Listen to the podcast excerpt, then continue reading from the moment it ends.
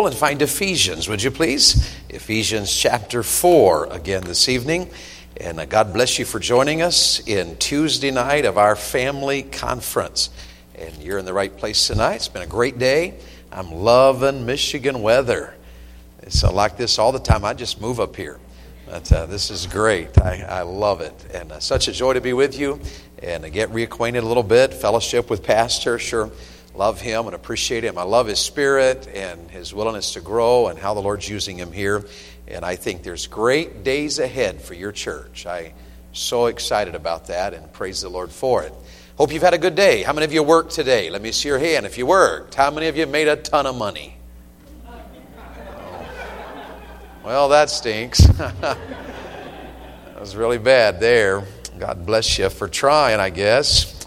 But, uh, hey, have I, uh, have I told you all about my family? There they are. Don't they look good? There's my girlfriend. We've been married 23 years, and we normally travel all the time. Last few years have been a little different for us. We had kids go to college, and that changed all kinds of stuff.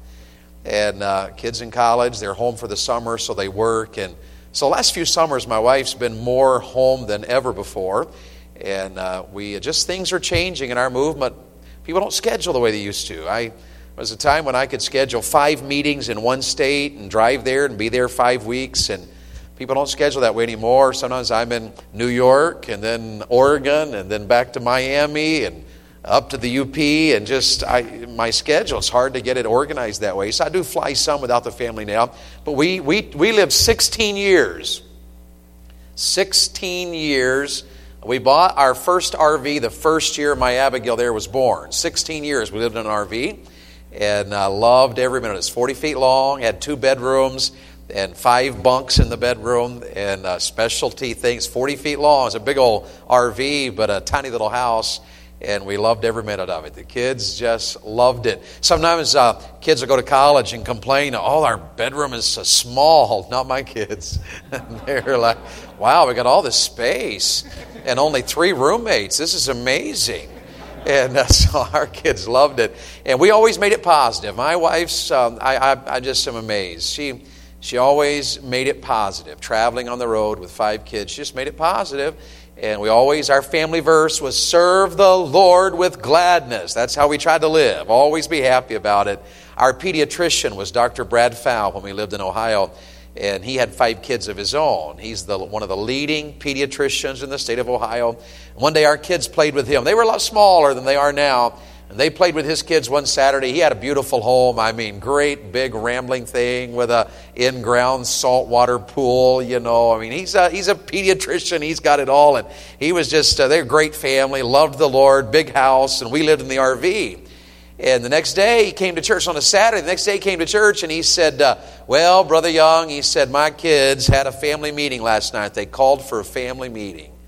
And the kids want to know if we can sell our house and move into an RV so we can be like the Youngs.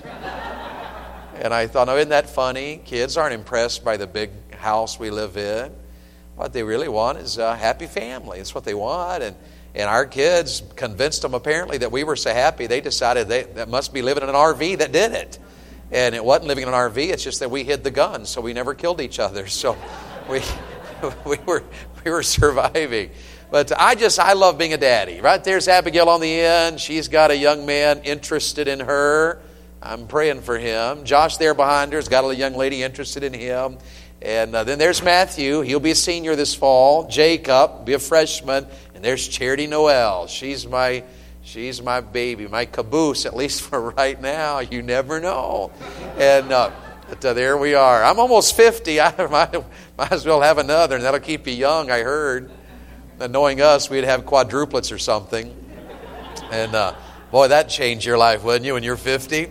But uh, we are blessed. Here's what we're talking about in this conference. What in the world does a happy Christian home look like anyway? That's what we've been talking about. I don't know how far we'll go. We may change gears a little bit, but I figured I'd stay here for a few days. Really, really, you're in chapter 4, aren't you? Turn back a page or two and look at chapter 2. Here's the heartbeat of everything we believe. Chapter 2, verses 8 and 9. For by grace are you saved through faith, and that not of yourselves. It is the gift of God, not of works, lest any man should boast. You believe, as a Baptist church, don't you, that salvation is by grace through faith. Do y'all believe that tonight? You don't go to heaven because you're a good person. Uh, you don't go to heaven because you're religious. You don't go to heaven because you're a Baptist or a Catholic or Episcopalian or Lutheran. You go to heaven if you're saved by grace through faith. That's what Paul's trying to say.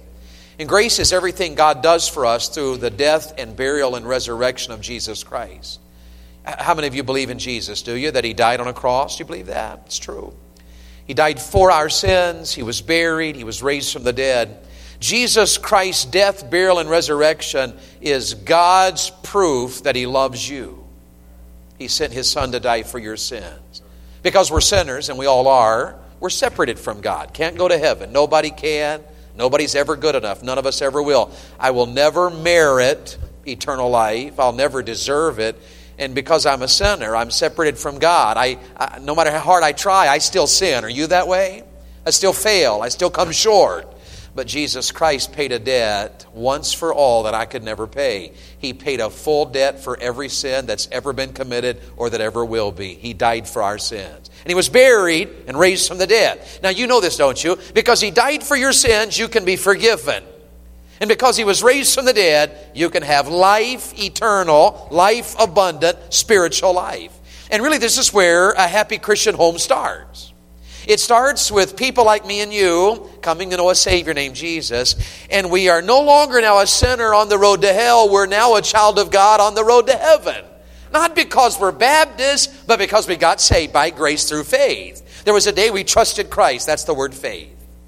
We put our faith in Christ. We believed in Christ. We received Christ. We, we turned to Jesus Christ. Now, I don't want to assume anything tonight, uh, but I, I would like for you to consider have you been saved like that?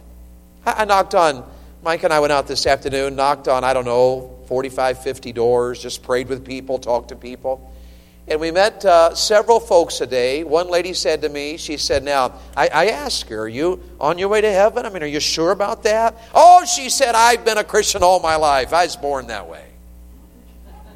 That's what she said. And I don't mean to even chuckle about it. She was as sincere as the day is long. She believed she was born a Christian, but the Bible never teaches that. The Bible teaches that we are actually born a sinner. If you don't believe that, have some kids. That's kind of silly, it's true, isn't it? So, all of us need a birthday, a spiritual birthday. All of us do.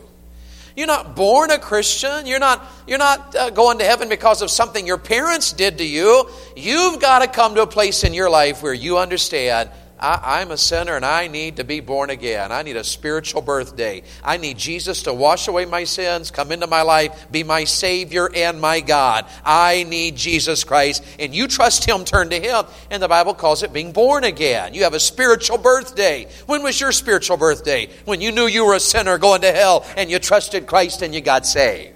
Do you have a spiritual birthday? Mine's January the 19th. I came to Christ, 1986. When I got saved, a Sunday night. I turned, I was 15. I turned to Christ. That was my spiritual birthday. It's not that I got better that night, it's that I was made brand new through Jesus Christ. I trusted Him. That's what he's trying to say in Ephesians 2. For by grace are you saved through faith. And he doesn't want you to miss it, so he says, it's not of yourself. It's not something you do. It's a gift from God. Forgiveness, eternal life, salvation. It's a gift from God. And then he says very clearly, it's not of works. So you're not going to be a good husband and make it to heaven. You'll never be a good daddy and make it to heaven because that won't save you. Only Jesus can do that. Do you agree with that tonight, church? So this is where it all starts. You got to be saved. Then you get to chapter 4, and I've said it. How many times have I said it? Too many times, haven't I? You get to chapter 4, and he changes gears, and he says, I, therefore, the prisoner of the Lord, beseech you that you walk worthy of the vocation wherewith you're called. Now you're saved on your way to heaven if you've been born again and God saved you so you would live the Christian life. God doesn't want you to stay the way you were. Can I even say it like this? God doesn't want you to stay the way you are. See, somebody here tonight, you're doing good. You're fine. I'm doing good. In fact, we've got some goods in the building tonight, don't we? I, I met at least one good or two goods. And, and somebody said, Well, I'm good, and I'm fine. I'm okay. I've been saved for years. Yeah, but God doesn't want you to stay the way you are. Be honest tonight. How many of you could pray more? Could you at least do that? See, so we need to grow some more, don't we? Could you be a better soul winner? How long has it been since you won somebody to Jesus? I mean, you. How long has it been since you even tried? Is that fair? How long has it been since you personally, there was somebody you were working on, you were working on them, you were working on them, and you just kept working on them? You wanted them to be saved. You were working on them. You were concerned about them. You were praying about it. You were going to see them. You were talking to them. You were just hoping against everything in the world that they'd come to know Christ. Is there anybody in your life like that that you're working on, working on, working on, working on? My neighbor across the street is an older man. His wife, she's a, they're, they're both way on up in years, feeble uh, he, he's had an alcohol problem and now he's paying a price for it. He's really suffering, and both of them smoke terribly, smoke terribly, and now they're struggling physically. They've about killed themselves, seriously. Then I work on them, and he, he's a funny. They're, they're old time. She's, she's actually old time Pentecostal. And uh, she, she wears, uh, she wears a, a big curly wig when she gets out and uh, she just they're just the most unique couple older couple. And i said to him one day i said Do you know i really want you to go to church with me. You need to get saved. And and, and i just keep, talk, keep talking to him. He said, he said well i'd go to church he said but i can't. And i said well why in the world not? He said because i smoke. And I said, Well, we won't let you smoke in the building.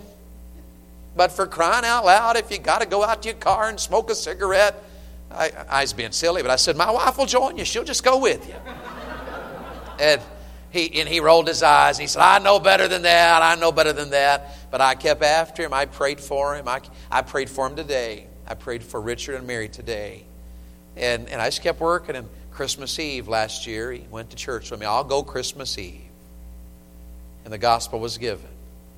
And he trusted Christ. Amen. Is there anybody like that? See, all of us can grow.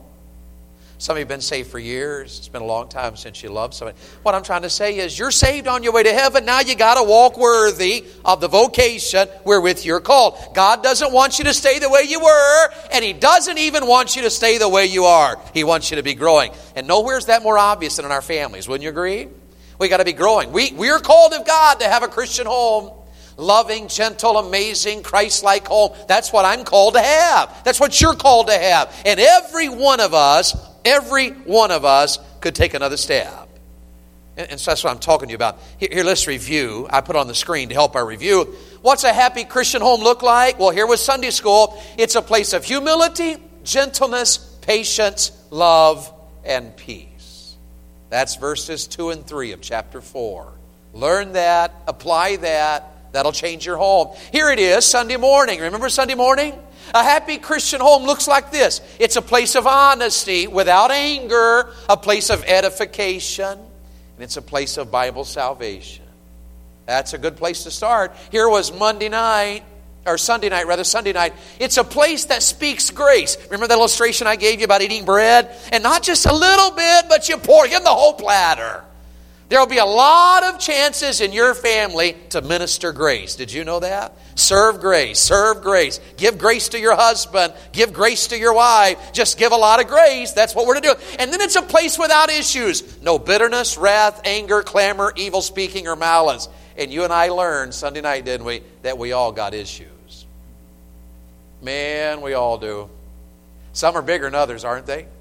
Well, we all got issues. Sometimes our issues just an area where we haven't grown yet. I had this revival several years ago in Kentucky, and uh, I preached. It wasn't a family revival; it was just a regular church revival. And I said to the church Sunday morning, "How many of you will make it was Sunday, Monday, Tuesday, Wednesday? How many of you will make a promise to God this Sunday morning? You will actually kneel and you'll pray this to God: God, anything you speak to me about in the next few days, I'll obey.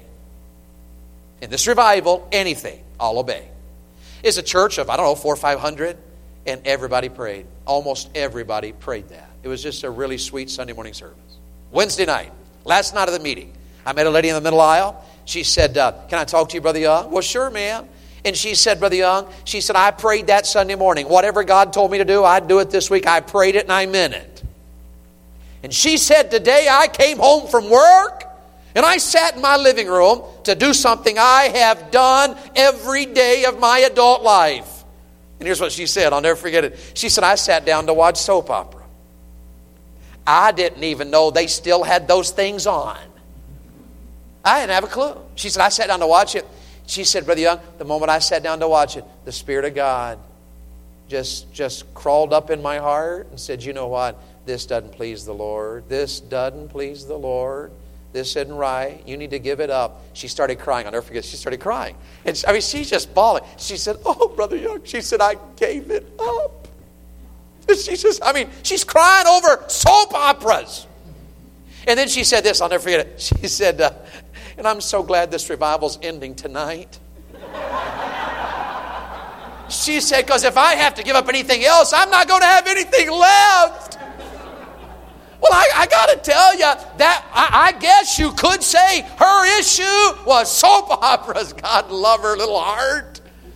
Now, I don't know what yours is, but all of us could say, Lord, what is there an issue in my home that's stopping me from having a happy marriage or, or being a godly dad or mom? What's the issue that I ought to take care of?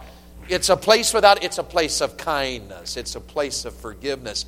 That was all. That was all Sunday night. Here was Monday night. That was last night, wasn't it? It's a place of love. I, uh, I was pretty straight there, wasn't I? A little bit. Challenging you to love God and make it evident that He's first, and, and then to love each other and serve one another. And, and, and be aware of each other's needs and minister and be selfless. That's walking in love. A Christian home is a place of purity. It's always awkward a little bit for me to preach on that. But uh, moms and dads and grandfathers and grandparents, and every one of us ought to examine our hearts about purity. We're really struggling today. I don't want to repreach the sermon, but I can't challenge you enough to think through issues of purity. Don't let your children become addicted to internet pornography. Don't let them. And moms and dads, you, you can't be careless. You got, you got the internet in your house. It's, in fact, statistics are, are completely against us. They're not on our side. I read one stat that says in the United States, 93% of the teenagers alive today have already seen pornography, and 68% of them have already seen homosexual porn. That, that's that's, a, that's a, a serious matter. You know what I've discovered in camps I preach at? I, I preach for camps, you know, churches like yours come to hear me preach at camp with their teenagers, and I get emails, I get Facebook messages, I get texts, and, and I get messages from people that grew up in churches like yours, this kind of church. And I get teenagers messaging me all the time because they're 13 years old and they're addicted already to porn in our homes.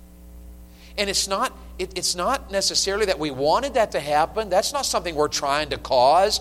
It's just that we're living in a generation where we are massively under attack in the area of purity. And mom and dad, you gotta win. You can't be careless. You can't be. You've got to check the phone. You've got to help your son. And don't react. If you if in this conference you say, "Oh, I'm going to do it," and you go home and look up the history on your child's computer or iPad or smartphone, and you're shocked at what you find, don't let them know you're shocked. Be matter of fact.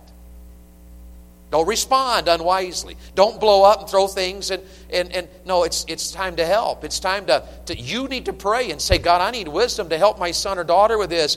And you got to lovingly and privately confront them and say, look, what you're doing is wrong. And we're going to take care of it. And we're going to help you. And here's how we're going to do it. And I'm going to pray with you. And I'm going to memorize verses with you. And I'm going to do whatever I have to do to help you to overcome this because I don't want this someday to damage your marriage and your children. Moms and dads, let's win. Let's overcome it. This is important. A place of love, a place of purity, and a place of gratitude. I was running out of time, and I didn't park there long, but oh, how we ought to be thankful. It's important. God's people especially ought to be grateful and make it a habit to be grateful for everything. I mean, if you have a bad day, thank God for it.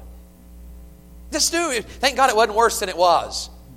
Uh, Brother Scott's son helped me a few weeks ago with a a, a, strange day. I had one of the greatest revivals. I had we had a record attendance in this church. The church attendance doubled for a special event, and we had souls saved, and the power of God moved, and, and I got to lead a man to the Lord that was really badly. I mean, it was just an, we left the meeting absolutely on a spiritual high. I'm telling you, I could not have been more thrilled. And I headed home 750 miles. I was going to drive in one day with an RV, and I made it 245 miles from home, and my truck broke down.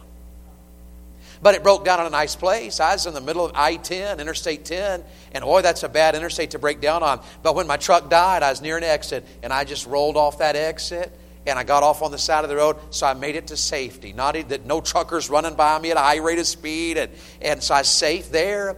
And uh, then I, I realized I was close to Baton Rouge, and Tyler Scott pastors in Baton Rouge, and I called him and uh, he got somebody to come tow my RV to get it off the road. We found a tow truck guy to get my truck to a place, and then I rented a car so I could go on home because I knew it was, was going to be a few days before that truck got repaired, and I didn't want to stay there. My family was home. I wanted to get home, and I got on the truck. The uh, folks that came to get me, and they were going to take me up to the Baton Rouge airport. It's the only place open on a Saturday to get a rental car. And on my way to the airport, somebody hacked my only credit card that I was carrying. Somebody in Kentucky charged my credit card, and the credit card company knows I travel a lot, so they flagged it, shut my card down immediately. It doesn't work anymore. And I got to Baton Rouge Airport, and I didn't have a credit card.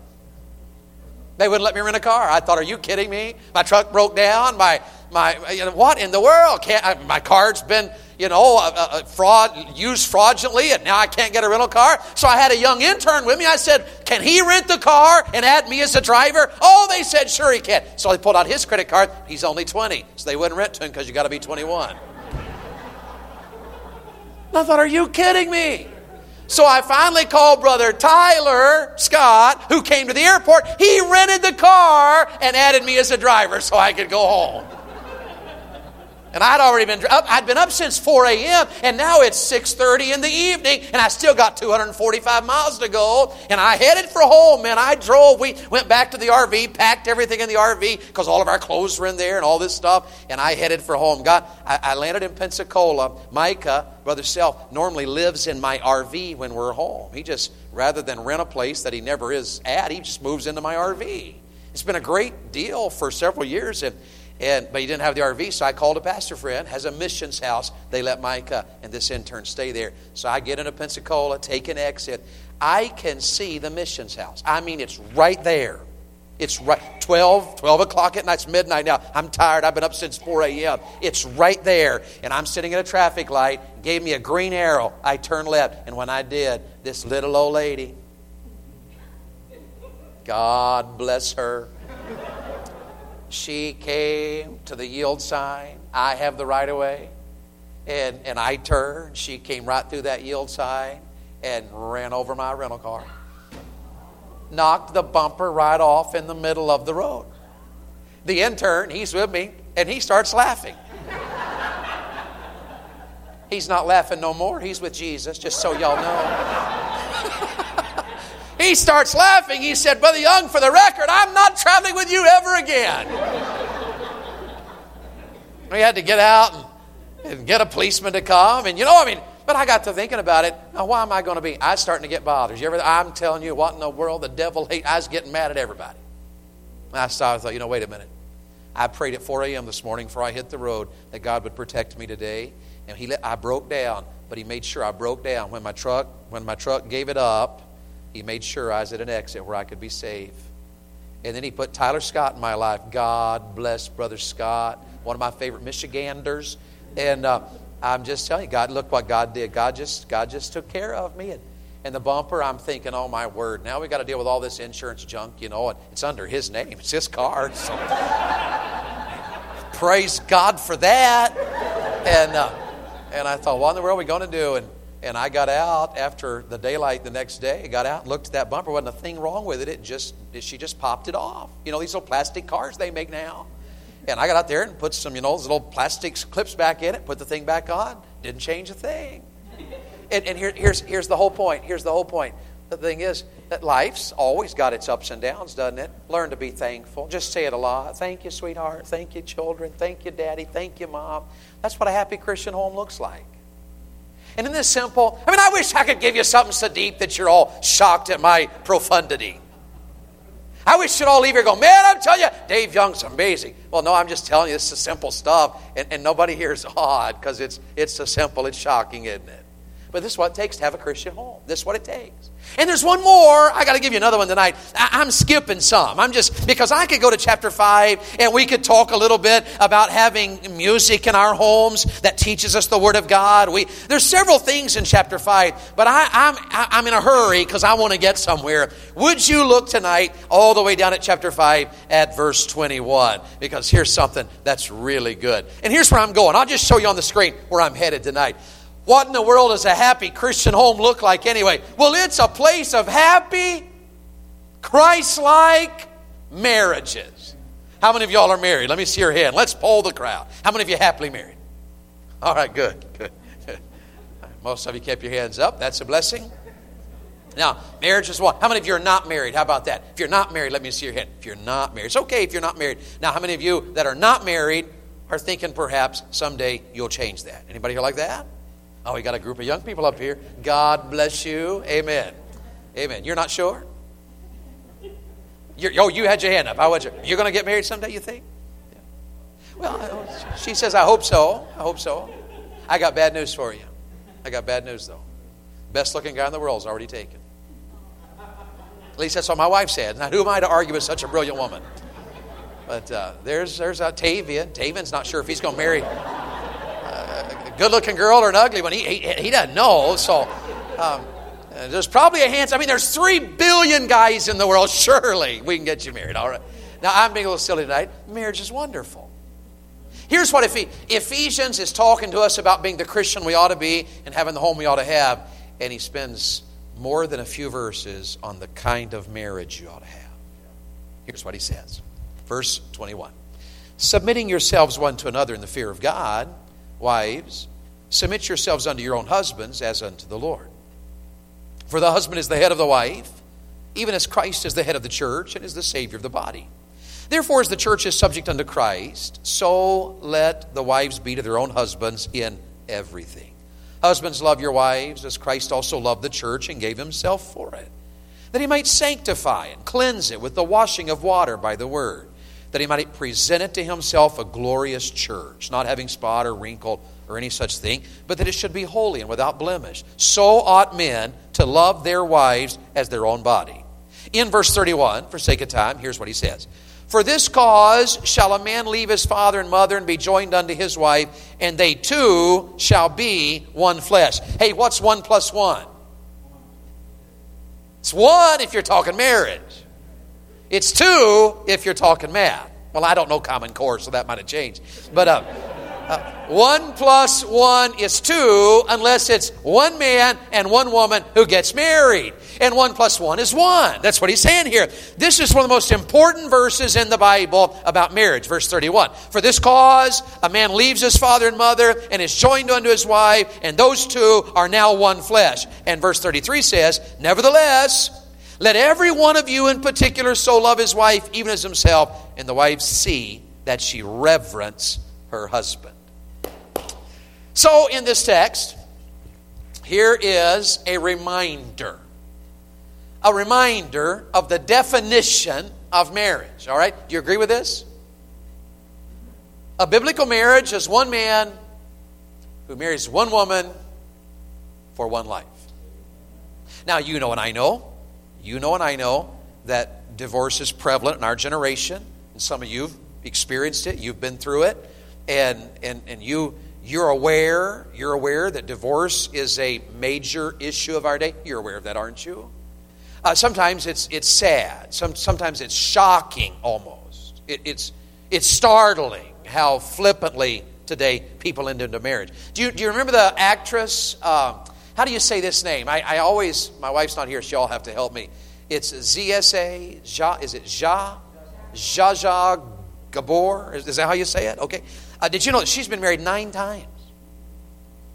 Nine times. That's, that's startling.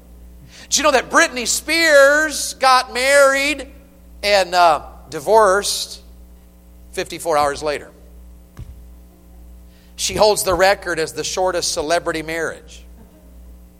I mean, divorced 54 hours later. That must have been some fight, huh? can you imagine? What in the world?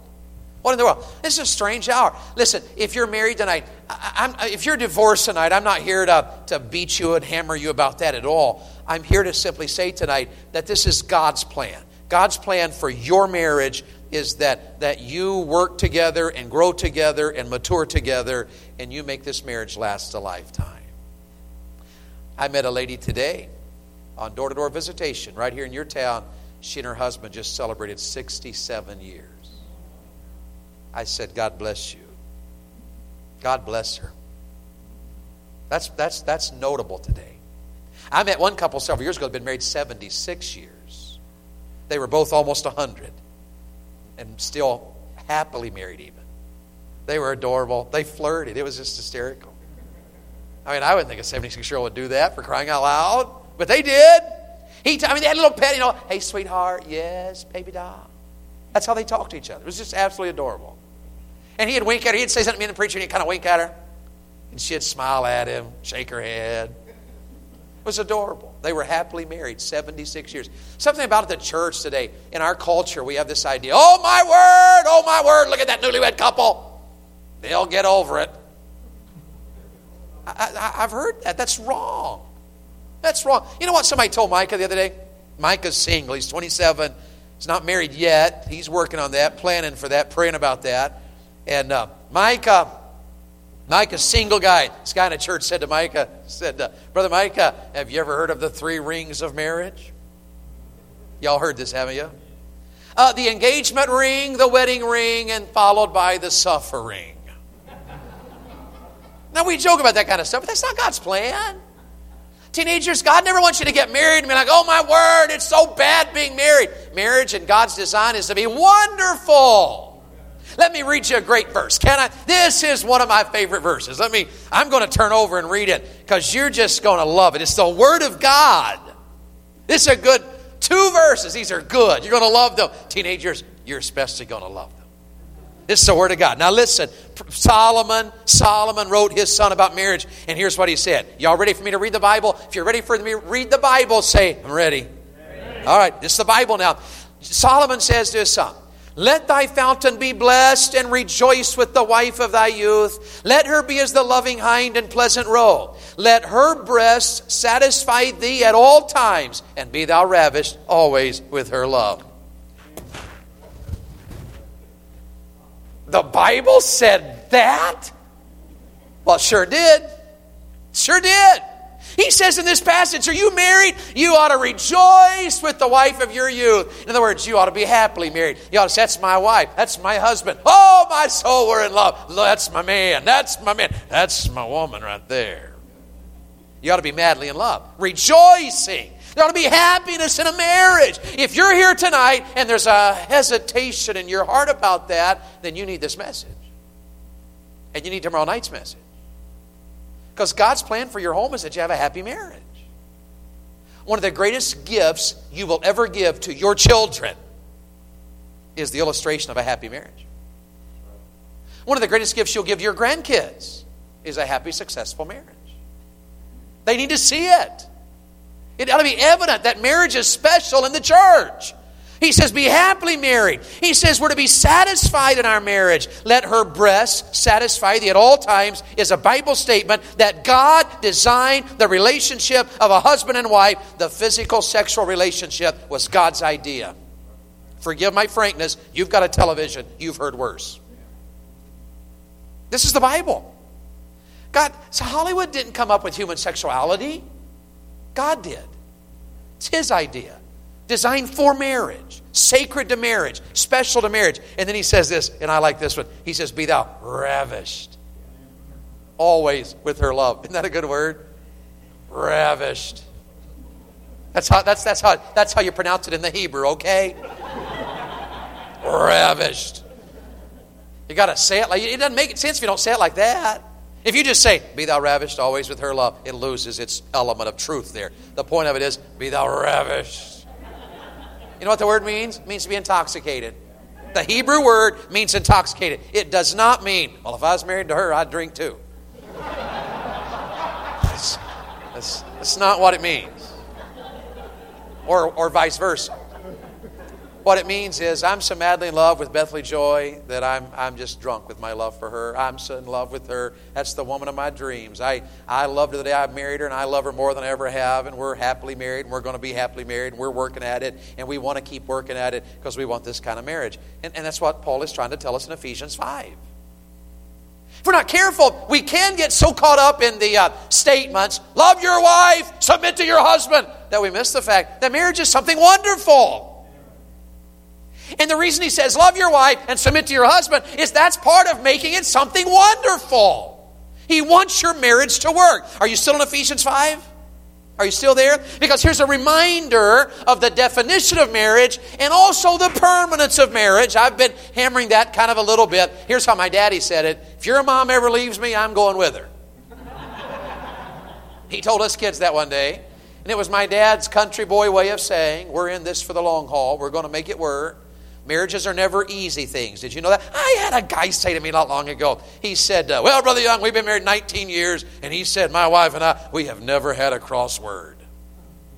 And I smiled at him and said, Why aren't you two living together? and I think I offended him. Because if you're living with somebody and you've never had a crossword with them, you must be dead. Because it's only natural that sometime along the way you're going to rub somebody the wrong way. I mean, that's just how life is, isn't it? Now, we're to grow in that, mature through that. My dad had it right. I'm going with her. We're going to stay married. Happy Christ life. There's a reminder in this passage of what a marriage is by definition and that it's to last a long time. And then there's a responsibility in this passage. All of you that just raised your hand said you're married, you got a responsibility. And all of you that someday think you'll be married, all you kids up here, pay attention now, guys, because you got a responsibility if you get married. And girls, you got a responsibility if you get married, so you pay attention. Pay attention and write this down in your heart and, and learn this because here's what he says. Now look in Ephesians 5. He tells us that there is a responsibility to love. I, I threw that on your screen. There's a responsibility to love. Husbands, love your wives as Christ loved the church. He says it again in verse 33. Nevertheless, that every one of you in particular so love his wife, even as himself, and the wife see that she reverence her husband. Let me read you from Titus, ladies. Paul wrote to Titus, and he was telling Titus to teach. And, and he said, Titus, you got to teach people how to live the Christian life. And he said, here's one of the things that, that we're to teach ladies. He said, we got to teach the ladies in our churches to love their husbands. So, husbands, wives, you have a responsibility to love. How many of you know that this is true? This is an Adrian Rogers quote. Um, at least I heard, he said it was anonymous, but I got it from him. Love is what you do, not what you feel. You know, I've been shocked how many times in counseling, my wife and I will be counseling a couple, and she will say this I just don't feel like I love him anymore. Or he'll say it. I still feel like I love her anymore. Here's what I know every single time that's said the issue is not feelings, the issue is doings. Because you know why you fall in love with a person enough to marry them? Because they do, which leads you to feel. That's the divine order. See, would it shock you if I told you there was a day I didn't love my wife? It's true. I didn't love her. You know why? Because I was a boy in Tennessee and she was a girl in Ohio. I didn't know I didn't I didn't know her. I'd never met her, had no clue who she was. We went to college together for three years and never met each other. But our senior year, we were introduced at a soccer game on a Friday night, top row of the bleachers. I don't know who won, but I did. I remember the night I I remember sitting on the top row of the bleachers and staring at those beautiful blue eyes of this Yankee girl I just met. And I, oh man, I thought she is beautiful. I remember it. I did. I remember it. She looked at me and thought, what a man. That's not funny. See, we didn't even know each other. We just met that night. I mean, I thought she was beautiful, and I guess she thought I was handsome. We didn't know each other, but we started doing. I uh, wrote her some notes, took her on some dates, and, and we started talking. I bought her flowers, and, and we started serving, growing, and our, our love started growing. And, and, and there came a day that I said to her, Will you marry me? And she said, Yes, I will. And we had a wedding. We got married. The feelings came because there was doing. If you're here tonight and your marriage, there's not any feelings left, I can tell you the steps you got to take to get those feelings back. You got to start doing again. You, you, you, you've got to start over. Somewhere along the way, you stop buying flowers. You stop writing love letters. You, you stop uh, texting flirty things and, and, and you stop serving. You stop making his favorite meal. Love is what you do, not what you feel. The feelings will come, but only if you're doing. You stop the doing, and I will tell you that the feelings would also stop. That's just how life is. We got a responsibility to invest in our marriages, which is why once a week, if I'm home, and if my wife is with me on the road, once every week, we set aside a day and have a date. We do it once a week. It's harder when our kids were younger, but we even worked at it then. We worked at it. We would hire teenagers in churches to stay with our kids so we could go on a date. We would do it. I'd pay them. I'd ask the pastor, who can I trust that would take care of my kids for an hour? And sometimes we'd do something silly. We'd go to Biggby Coffee, get a cup of coffee, and sit and talk. Sometimes we couldn't afford Biggby. We'd go to McDonald's, get a cup of coffee, and sit and talk. Just an investment. Sometimes we couldn't even afford McDonald's. We'd go walk in the cemetery. You know what? That's right. There's flowers everywhere. now I'm being a little silly tonight, but that's the truth. We did. We've actually gone for dates in a cemetery. My wife loves to read tombstones, old tombstones. That's one of her things. She just always loved that. And we'd pick out an old cemetery somewhere just wander through it holding hands and wonder, you know, here's a little one. Wonder, wonder what that was like. And we just talk. Just talk. It's an investment in my marriage. My wife loves loves the melting pot. You ever gone to one of those? It's one of those fondue restaurants. Oh my word. Costs a ton to go. She loves them. We go once a year if there's a Groupon. I look, I mean, I'm telling you, once a week I look on Groupon to see if there's a Groupon for the melting pot. And, and you guys that haven't eaten in one, uh, God's sure been good to you. Uh, you cook every bite of food at the table. They bring your food raw, you know, and you, you spear a piece of meat and stick it in the broth, and you talk. And it cooks a while. It takes three days to eat supper. My wife loves that. She said, You know, honey, I share you with people all over the world. But when we go to the melting pot, it's me and you. Three hours, just me and her. We always get dessert. It's worth every dime I spend to do that occasionally. It's an investment in our marriage. That's love. Your marriage won't work if you're not investing. You don't have to spend a lot of money. You don't have to go to melting pot.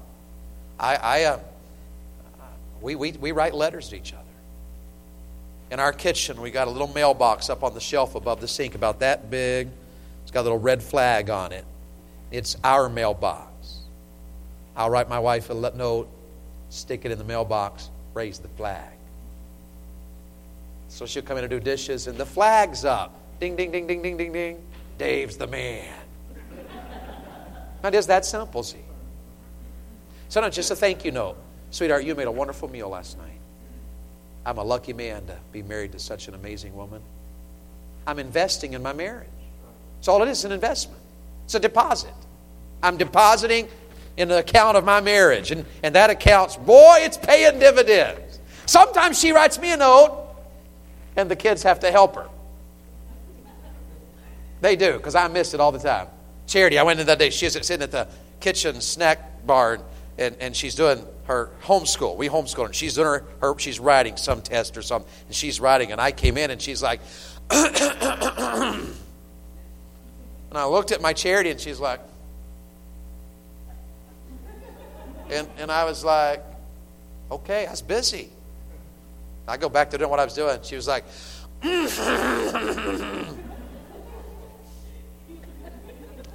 it took her three times before it finally registered what was going on. The flag's up! Oh, I didn't raise that flag. That must be for me. Now, you got to get up pretty early to get one on Dave Young, probably by noon at least, all right? It's an investment. That's all it is. I don't know what you ought to do, but love's what you do. It's what you do. It's what you do. Here's how Adrian Rogers says it If a couple doesn't love each other more now than the day they got married, they love less. Because love is never static, it's either growing or declining. Which is yours? Which is yours? Love has to be shown, has to be said, has to be sustained, and it needs to be shouted. See, what do you mean? Get a bullhorn, stand out front, and yell at your wife? No, do fine if you want to. It's up to you. What I mean is, your love ought to be louder than any argument, louder than any disagreement. It ought to be louder than any person she works with. It Ought to be louder than any person he works with. You got a job with a desk? Get a big old picture of your bride and put it on there. Talk about her every time somebody's around your desk. This is my wife. You ever met my wife? This is my wife. This is the love of my life right here. The woman of my dreams. Shout your love. Let the whole world know we are in love. Make it a big deal. I mean, just celebrate it. Say it a lot.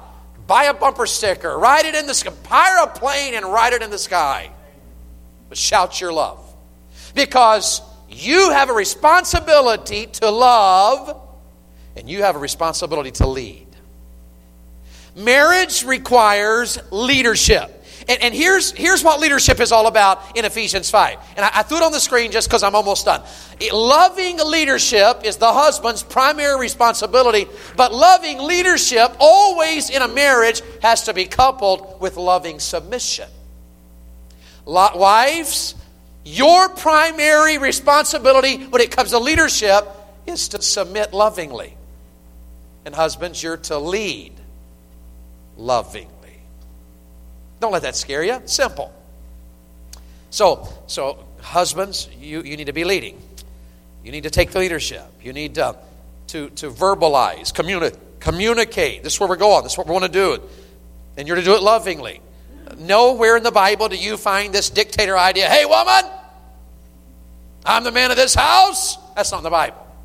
That's not how Jesus leads his church. He leads his church gently, lovingly, and in a process of time. Aren't you glad that Jesus doesn't hold it against you, that you've still got a long way to go? See, that's leadership. You're to lovingly lead. Is there something that's not right in your marriage, your family, your home? Husband, you're to take the initiative. So let's say, let's say that that boy, that things are really t- t- tight. They're tense. It's boy, it's tough at home right now. Then husband, you ought to be seeking God. How can I lead things to be better at my house? That's your job. You're the man. God called you and gives you the responsibility to lovingly lead. You know, a lot of guys don't lead. They want their wife to follow, but they're not leading. And some guys throw up their hands and say, Well, I tried and she wouldn't listen. Yeah, but you're still responsible, so keep trying. And, and don't be angry, don't be frustrated, don't be bothered, don't be upset. Lead. You lead by communicating. You lead, first of all, by knowing where you're going.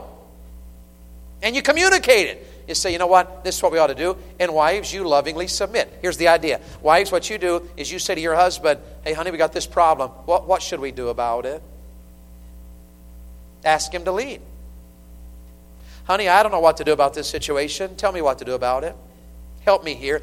Uh, leadership is when you take the initiative to solve problems and to set the tone. Did you know sometimes our generation says like things like this? You ever heard this? Well, if mama ain't happy, ain't nobody happy. I'm going to tell you that's not true if daddy's leading. Did I say that right? That's not true if daddy's leading. Mama, if mama ain't happy, nobody's happy is not true if daddy's leading. See, God designed you as a lady to be emotional. That's your God given makeup. You're designed that way. God designed you men to logically lead without the emotion of leadership. How many of you wives, how many of you wives understand that God made you emotional. You, you, you're thinking of everything. You, your, your brain's like this. I mean, it's just. Your husband's not that way at all. His brain's like this. now we chuckle about it, it's true, isn't it? Which is why God wants your husband to lead because he knows that the kids are driving you crazy and this is driving you crazy and you have nothing to wear and your hair won't do anything and for crying out loud. And, and I, I, I'm being a little silly, but see, God, God designed us differently. And in the marriage, in a marriage relationship, a home, He wants a husband to lead. And He wants a husband to calmly and matter of factly and quietly and on purpose and, and, and, and simply and lovingly to take the initiative. And, and wives, you're to help him. You're to say, hey, sweetheart, how should we handle this? What, what should we do about this? We've got this need. And your husband may say, you know what? I don't have an opinion, so you decide. And, and so then decide. But husbands, you should decide.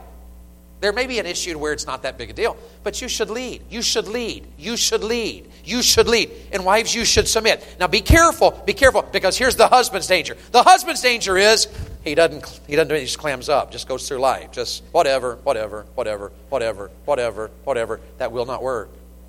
That's not God's plan for marriage. The wife's danger, the wife's danger is that she gets frustrated, and so she tends to she tends to, without even being aware of it, forgive the word, rebel. It's, it's like this rebellion, if you were doing sign language, rebellion is a fist pulled back. If you were speaking a sign language to, to, a deaf person, this is rebellion. it's rebellion. I, I, my sign language for rebellion is this leaning away. That won't work in a marriage.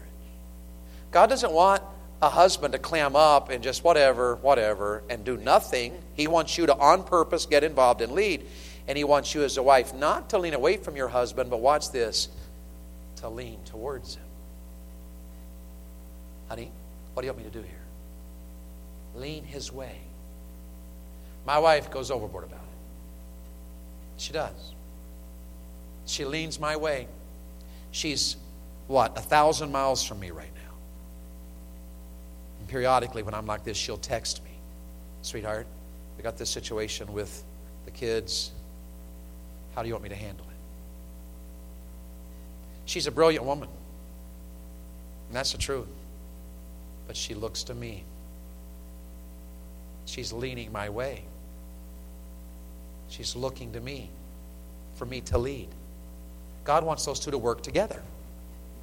God wants you men to stand up and take the initiative, not some redneck dictator, but a loving, godly man who says, Let's take our home and do this. Let's lead our home like this. Let's show our home this. Let's go in this direction. That's God's plan. Are y'all with me tonight? And He wants you wives to lean His way. If He likes, if He likes chocolate chip cookies without walnuts, make chocolate chip cookies without walnuts. Isn't that dumb but silly and simple? Lean His way. Am I making sense? My wife loves chocolate chip cookies with walnuts, but she's never made them since we've been married because I don't. I have never in my house had a chocolate chip cookie that she made with a walnut in it. Now, I wish she would because I wouldn't eat them. I'd be a lot healthier if she'd do it, but she won't do it. She makes me chocolate chip cookies with walnuts or without walnuts, and I'm I can't help it. I don't know. There's something about a chocolate chip cookie that just came out of the oven. I can't help it. I eat a dozen in a heartbeat. How many of you men on my side say amen? I can't. I'm telling you, I love them. They're wonderful. She just leans my way. Now, listen, listen, we have a responsibility, and this is the last thing. We have a God given responsibility to love, to lead, and I like this one, to learn. Let's close. We're out of time. We got to learn to meet each other's needs, don't we? What does your wife need? Meet her needs. Is she a talker? Then here's how you meet her need. Here's how you meet her need. Mm-hmm. Mm-hmm. Mm-hmm. Mm-hmm. Mm-hmm. Mm-hmm. Mm-hmm. Well. See, you're, you're, to be a, you're to be a master at meeting each other's needs. Uh, is her love language touch? Then hug her. Well, I just, I don't like her. I just, I'm not. Stop it. Meet her needs. Meet his. Is his need words of affirmation? Then become a master at words of affirmation. I mean, if, if that's his love language, if he feels most fulfilled when you tell him how wonderful he is, do it every day. You're the man. Baby, you're the man. You are twice the man I married. Some of you guys are. Those chocolate chip cookies will do that to you. See, you're to build. You're to meet, meet each other's needs in every phase of life. Some of you are getting older now, and things aren't like they were when you first got married, but you're still to meet each other's needs. Maybe, maybe her health is not as good as it used to be. Meet her needs. There's something beautiful about an older couple, and, and she's feeble now, and he feeds her. His food gets cold. So he's feeding her, he's meeting her needs. So you're newlyweds. She's married to you. Meet her needs. Meet his. You got a baby coming now, and it's three in the morning. She's wanting fries. Get out of bed and man up. That's why you're twice the man. You're going for fries, might as well get you some. Amen. We're eating not for two, we're eating for three now. Her and a baby and me. See, meet needs, meet needs, meet needs, meet needs. That's how you have a happy marriage. You got to learn. My wife's kind of hitting that, you know, menopausal stage. That's a different stage. Sometimes I am freezing to death because she's burning up, and the air conditioner is set at 27. And I'm like, sweetheart, what are you doing? It's an ice box. I am burning up. I am burning up. I am just burning. This house is just, I am burning up. And an hour later, we'll get in bed, and I'm like, baby, it is hot. I, I am freezing. I am freezing. I said, is that, is the, it's, honey, it's 90 degrees outside and the heat's on? Honey, I am, I am freezing. Get me another blanket. And you know what? I, I can either get all bothered. You know what a lot of couples do at this time of life? They start being, oh my word. No, you're to be in love. Learn to meet each other's needs. Learn to solve every problem. I threw all kinds of verses on the screen. Be kind one to another, tenderhearted, forgiving one another. A soft answer turns away wrath. These are all verses about speaking and listening and being kind to one another. I'm out of time, so I'm skipping them. We're to listen. Yeah, we're going to learn how. We got to learn how to fight, like Christian. Not throwing stuff and raising our voice and mad at the world and yelling at each other, but with a soft answer, listening to one another to understand. Sometimes in our marriage, we, we call it behind closed doors. We never argue unless we go to the bedroom and close the door. Just me and her. Kids don't know. They know we're in there on purpose, that something's a little tense. We're not going to fuss in front of them. We go close the door and talk it over. I've learned how to do it. And we're not experts at it, we're still learning. Sometimes we just have to say, you know what? Uh, you see it that way, and I see it this way, and I'm madly in love with you. And so if you'll forgive me, I'll forgive you, and we'll just move on. And we're okay. Let's do it. Or sometimes I have to say, goodness, sweetheart, I didn't know I made you feel that way. I'm sorry. Will you forgive me? Learn how to solve your problems. Lower your voice. Don't raise your voice at each other. A soft answer turns away wrath. Lower your voice. Church, this is helpful. Learn it. You're married, you're to learn. You're to learn, and you're to learn to laugh. And I'm going to close right there. Are you married? Learn to laugh for crying out loud. Laugh. Just enjoy life together. Laugh. Laugh at stuff. Laugh at stuff the kids do, and laugh at stuff people say, and laugh a lot. Smile at each other. The joy of the Lord is our what? Our strength. The fruit of the Spirit is love, joy. God wants you to have a spirit filled Christian home, and there ought to be some joy there. There, they say, but times are hard. Times are hard. Yeah, but but learn to laugh even in the hard times. I mean, sometimes just sit down and just laugh. Just flat out laugh. Look for reasons to laugh. You, you people that have young children, don't throw up your hands in all the frustrations of the world. Work on them, work on them, train them, train them, teach them, teach them, but laugh. Laugh a lot. Have a sense of humor. I mean, for crying out loud, you might as well. You might as well laugh and just enjoy it. So when we look back sometimes the things you'll say in a marriage for crying out loud, and things you'll disagree over. Oh my word! Oh my word! We've, we've had a few arguments on the way to church. we were first married, maybe we had this one argument on the way to church. And, uh, and you know, then you have to fake it. Because you're on the way to church and you're mad and she's mad and you're just really uptight at each other and you're going, hello, brother. God bless you, sister. Sometimes we've sat in Sunday school and I had to say, I'm sorry. Yeah, I'm sorry too. Then, you know, after if you're married, you kiss and make out. I mean, make up. this is marriage. This is marriage. If you'll come back tomorrow night, I'll give you two more. Here's, here's what Ephesians is showing us a reminder and a responsibility. But there's two more. A marriage ought to be a relationship and a romance. A romance. You do not want to miss tomorrow night. A romance. It's my favorite part of preaching on marriage, is talking about the romance. Kids, come tomorrow night and take notes. I mean, bring your phone and videotape it for future reference.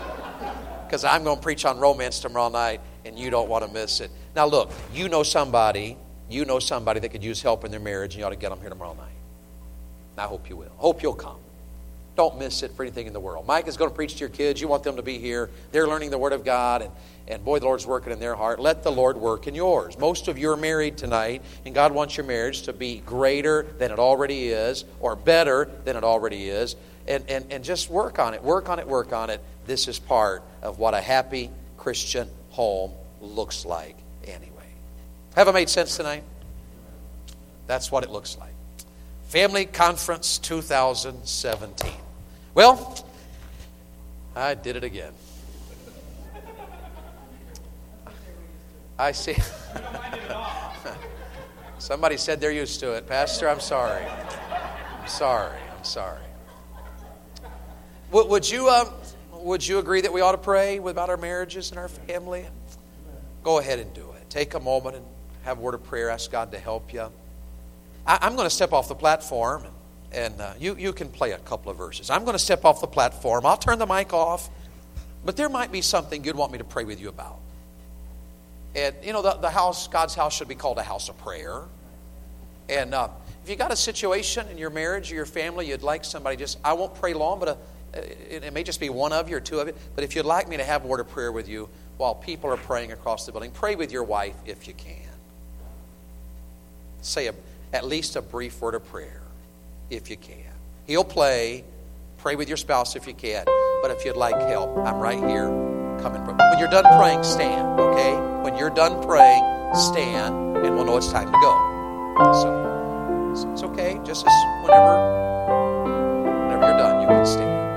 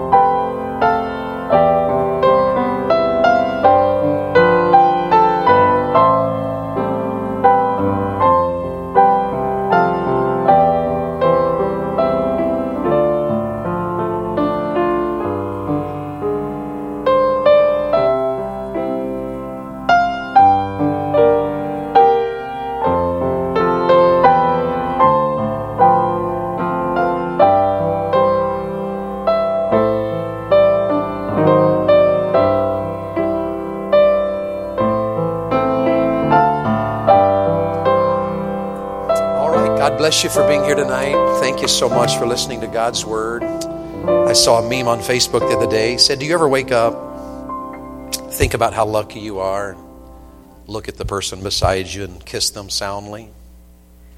And then the meme at the bottom said, Well, I just did. And apparently, I'm not welcome on this airlines anymore. oh, wow. Wow, wow. Listen, God's on your side. Not my name's Dave. Uh, if I can pray with you, God's able to do miracles, church, and fall in love with Jesus and let Him grow you and mature you and have a sweet, godly, happy home. This is a great thing in our day. And I'm glad pastors let me invest in you and share my heart with you. If I can help you at the table, let me. Got a couple of books there. Raising God's Kids.